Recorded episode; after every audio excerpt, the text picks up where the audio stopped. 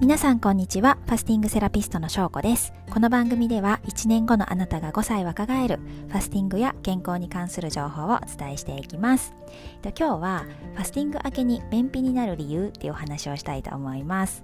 というのも、えっと、先週のファスティングをサポートさせていただいた方からあの昨日ですね、ご質問をいただいてちょっとそれについてあの質問の回答と共有をしたいと思います。ちなみに昨日いただいた質問なので、えっと、日曜日までファスティングをしてて月火水木ということでファスティング明け4日目の質問です。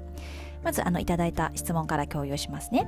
えっと、おはようございますと、えファスティング前は毎日出ていたのですが、ファスティング後に便秘になっちゃっています。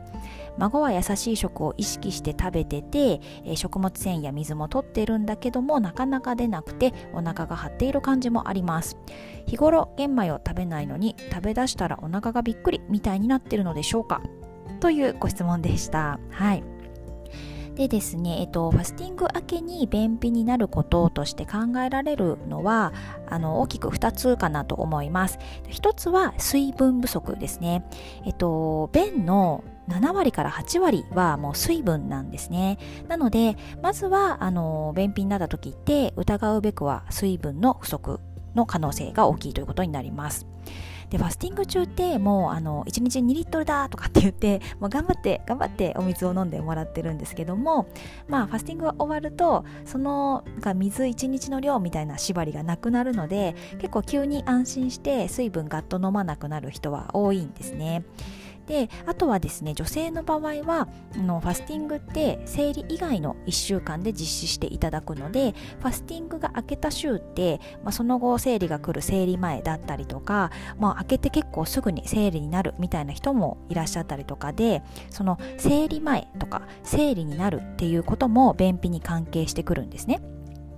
でどういうことかっていうとあの生理前はですね来るべき出血の時期に備えて体が水分を溜め込みやすくなるのでこう大腸で水分吸収が増加してそれによってですね便がま硬くなったりあとこう出なくなったりみたいなことが起こってくることがあります。でファスティング期間中とね比べて1日に入ってくるまず水分量が減ってかつ、まあ、次の生理に備えてっていうことであの体が水分を溜め込んでしまうと排出される量はぐっと減るのでそれで便秘だったりとか、まあ、便秘でなくてもいつもより便の量が少なくなると感じる人はあの多いんじゃないかなと思います。はい。ということで、えっと、まず理由の1つ目は水分不足でした。で次にファスティング明けに便秘になる理由の2つ目なんですけれどもこれはまあ便の材料不足という感じですかね、うん、で便ってあの24時間前で早ければ12時間前に食べたものが消化活動を終えて外に出てくるんですよね。でえっと大体回復食の後に溜まったものは全部出るみたいな感じになるのでファスティング後の回復食2日目の夕飯でまあ久しぶりに孫は優しい食をこうしっかりご飯的なものを食べますけどもその食事がこう便として出てくるのって、えっと、日曜日の夜に食べたらすなわち月曜日とか、まあ、火曜日の夜ぐらいになるんですよね。で月曜日と火曜日はそう思うと、まあ、あの出なくてもまあしゃあないかなみたいな感じですよね。であの日曜日の夕飯もおよそですね普段の生活で食べている量よりは、まあ、ぐっと少なくなっていると思います。まあ、それでねお腹いっぱいになるので。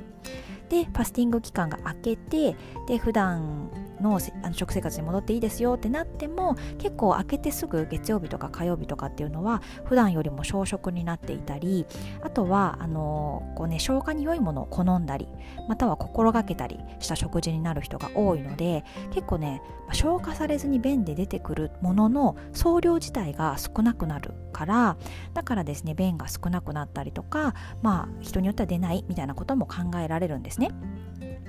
なのでファスティング明けのまあ3日から4日くらいは便秘になったように感じる方もいらっしゃるかもしれません。でもまあここからもう23日経てば普通に解消されると思いますのでなんか焦らずに水分しっかりとって様子を見ていただければなと思います。でもね、ファスティング明けても、えっ、ー、と、1週間経っても、あの、便秘が続くようだったら、結構ファスティングによる影響とかではなくって、普通に食物繊維が不足してるとか、運動不足とか、まあ、引き続き水分不足とか、なんか通常の便秘の原因みたいなのが考えられるかなと思うので、あの、食物繊維しっかりとって、あと水分しっかりとって、あとは運動で言うと、まあ、腹筋ですね。腹筋するといいと思います。特に女性はあの腹筋不足でこう出す力が、ね、お腹に足りなくて便秘になってしまうというケースも多いそうなのであのその辺を意識していただければ解決していくんじゃないかなと思います。はい。ということで今日は、えー、ファスティング明けに便秘になる理由ということでいただいた質問と回答の共有をさせていただきました。今日も最後まで聞いていただいてありがとうございます。次回は週明け月曜日の配信となります。えー、楽しい週末を過ごしてください。ではでは失礼します。